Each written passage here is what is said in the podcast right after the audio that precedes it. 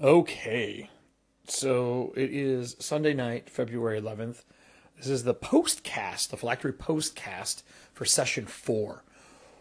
Woo. Uh, yeah, I was right on most things, not everything. Um, and, and oh, by the way, someone asked me how I'm doing the pre and post show and posting them on, on Mondays and Tuesdays. So what happens is I, I pre-record uh, the the pre-show on Sunday or Saturday, right? The precast, and then the post I do Sunday, Monday, um, and then I upload those.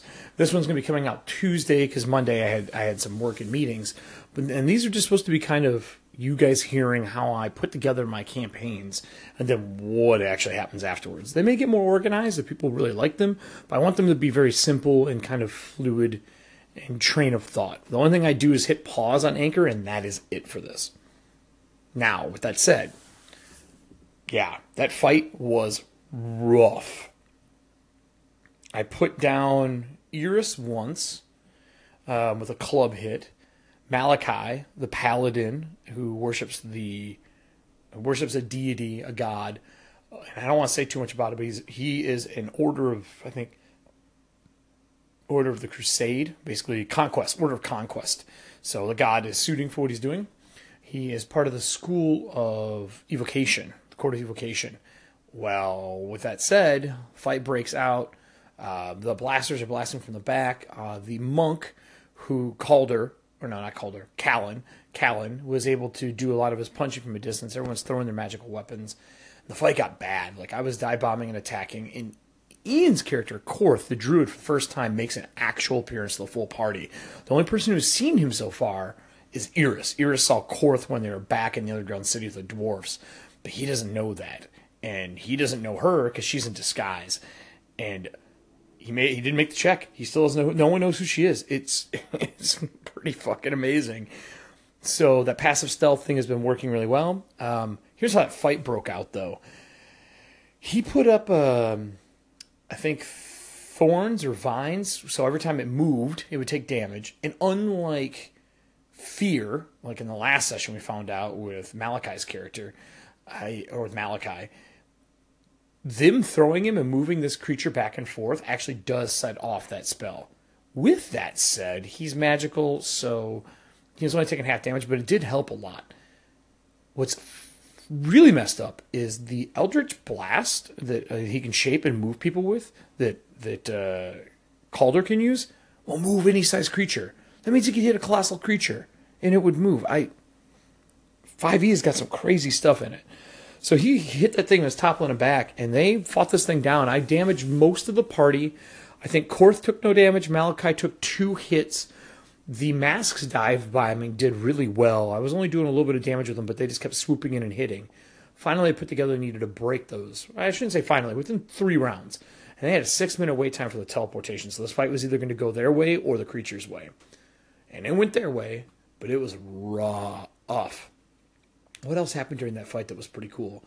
Um, uh, oh, by the end of the fight, Vrat, the the half gargoyle or three quarter gargoyle now, uh, was tackling the mass on this guy. He went nuts, beat Callan up. They put him down and tied him up and brought him back. So all this goes through, and they finally use teleportation circle. The, the Eldrin walks out.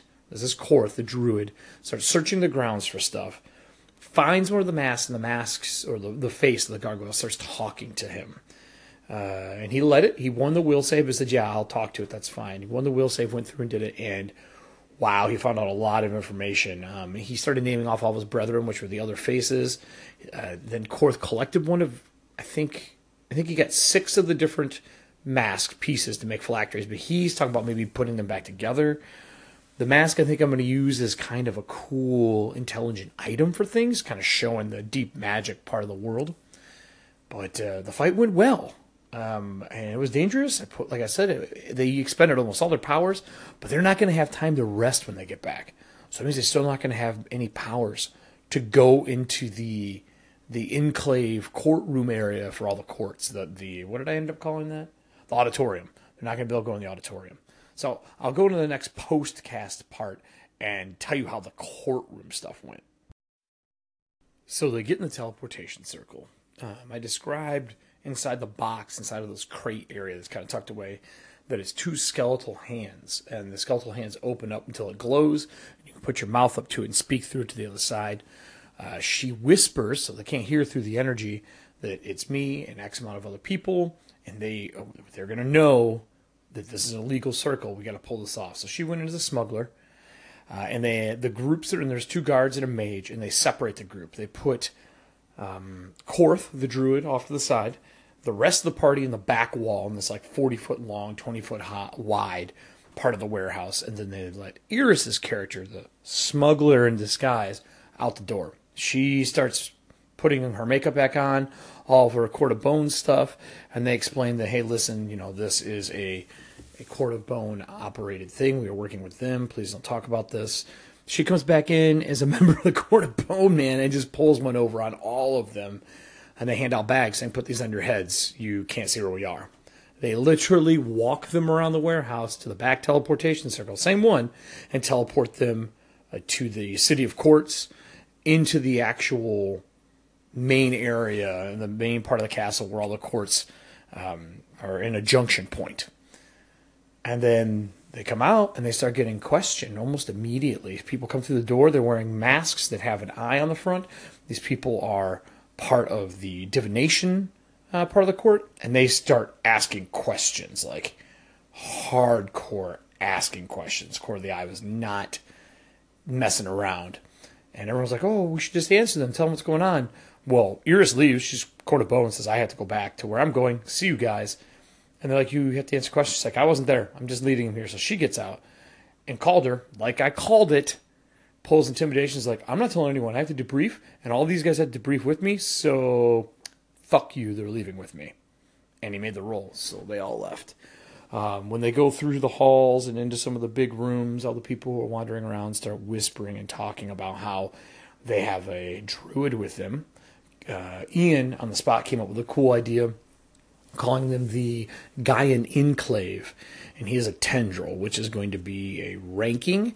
Um, and I'm recording this Monday night, and the second part, um, I'll probably record tomorrow morning. Well, actually, this is the second part. So no, I'm recording it all Monday night, um, and they are kind of like protectors of the groves between all the planes, like I wanted.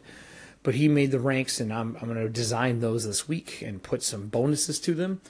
But the tendrils are the people who are sent out to spy and deal with stuff. And now, what I've decided just kind of on the spot when we were playing is that everyone kind of fears the druids because when they show up, that means shit is bad. And they are here to basically tell you fix up, shape up, ship out. And that's why he's here because he's like, why is everything getting destroyed? So they get in the courtroom, Dias goes up, and the people who end up going in to talk are Malachi, the third son, which is Callan, the monk, and everyone. And then Calder is on the first tier in the audience and then Iris was in the second tier, and she sees a guy with a book that has a list of teleportations there. It's a Court of Helm member going, well, how do they how do they get here? What's this teleportation? Was it, how is it legal? And he's looking through. She steals the book while he's standing up applauding during part of it, copies down a chunk of it, which she thinks is relevant, walks away with it. Later on, this stuff jumbles because they have a decryption uh, spell that goes on, or encryption spell that goes on it, and it, it kind of makes it all jumbled. But she at least has it written down, and, and the spy court can kind of, or the spy masters can kind of break it apart and figure it out. The talk does not go well, and by the end, uh, the Eldrin is in the hall with a member who who is friendly with his enclave, and they're talking, and then the guards are blinking their black eyes. There's like this gray goo coming out of them. It's swallowing the guards up and they like shed this gray clay and turn into themselves again, but with black eyes. And they start panicking. I mean, like panicking. Eldrin wants out. They can't. They don't want to interrupt what's going on. Well, Eldrin just says, "Screw it." I'm a tendril. Walks out. One of the another guard who's in there, who they didn't know had turned. Notice he notices he has a black eye, and things are just going bad now. So he's like, "Oh my god, there must be people here who work for that creature that we just fought, or from someone." How are we going to handle this? So when he walks in uh, into the court area, into the into the auditorium, the druid is, Korth is yelling, saying, "Listen, there's a problem going on," and everyone's applauding at this moment, so they can't hear him. The two guards walk him over to a side room. They put him in this little area, and they're kind of like um, confessionals. And he realizes that that whole base floor are the high court members that are behind screens watching. He gets put into like a little private room, like where you would put someone before they come on stage. Well, the two guards that are watching them have already either been turned or planted in. Someone said doppelgangers. They don't really know what's going on. Um, and these guards that have turned are watching the door. So he starts searching the room. He finds a secret door out, turns into a mouse, and goes downstairs where there are five more of these creatures. Uh, one is really small, like a halfling style, which are called castlings in my world. And castlings are when a when a doppelganger gives up the guys that they're on, what's left behind is a castling, which is a halfling. So they're tied to the family that those memories are from, but they're also got a little bit of a weird, twisted intent to them because they come from doppelgangers.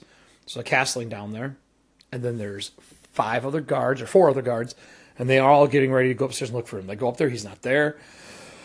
They clear out the auditorium when they realize what's going on. The high court members are coming out to have their meeting because the other the other part was done. They send Malachi away, and they send Calder away into the hallway, and then they realize that in the hall that the Druid just came out of, there something weird had happened. Iris runs down and around to meet them, and they realize something's not right. And Calder and his lieutenant Maxton, that's that is the Court of the Rose uh, warlock, and his lieutenant are trying to get out of the first tier when they're clearing. One of the guards there has the black eyes. They start blasting and blowing the hell out of them. People are panicking because the first tier's leaving. The high court members are wondering what the hell is going on. Magic's getting ready to go off. In the hallway, Iris and Malachi and uh, and uh, Callan, the monk, are getting ready to fight a guard, and then it's getting ready to throw a knife, but he dropped it. I rolled a one. It was fucking horrible. And then Korth is turning into a bear, getting ready to fight all the people downstairs in the secret room. So shit's getting real. I can't wait to see how this Sunday goes. I'm really enjoying the setting that I've built with my group and I like Ian's druids a lot. Oh, oh, I didn't tell you the coolest parts, the badges for the druids. We decided that they each have like this wreath of uh, wood that they wear as a badge that kind of grows grows thorns or tendrils or, or roots and attaches to your clothes. And the bigger and more important you are, the more rings you have, like the rings inside of a tree. Tendrils have, you know, X amount of rings, so on and so forth. When you die, though, that becomes uh, a tree, and the more important you are, it grows into either numerous trees or one big great oak or whatever it is. No matter where you are, it plants itself, and after X amount of time, it starts to grow this huge tree very quickly. I think ancients, which are the highest ranking members, are going to grow an entire grove when they die. Really cool concept. Him and I worked out on the fly while we're there. He does improv. It's been fantastic for that. Um, and I think next week's going to be crazy. So, yeah, that's that. Um, I, I, wanted to say for those who listen to this, if you guys got questions about how I'm doing this or what I'm doing, call in. Anchor is free. Uh, you download it. It's in the lower left hand corner. You can also start following me on my Patreon, which is Eric Frankhouse Presents or EFP. I'm going to start putting out micro campaigns, um, one to two a year, and then I'm going to build supplements that come off of that, and that's how the Patreon is going to work now. still going to do the plotted adventures, but this is going to be the first setting, and I'm going to kind of keep building it, putting it out. And those who love it, just support me with what I'm doing, and you guys will have access to it as well. Um, I think this is probably going to come out by the end of this month. I'm going to start uh, uh, putting things out about it here in the next week, and I hope you guys really enjoy it. Other than that, stay tuned. This week we're going to have the next EFP podcast. And uh, what am I going to talk about this week? We talked about organizations, and this week Thursday when I put it out, I think I think I'm going to talk about GM screens. Um, I'm building a new one. I want to know what you guys think. But that's it from me. I hope you enjoy these pre and post casts. Until next time, go roll some dice and play some games.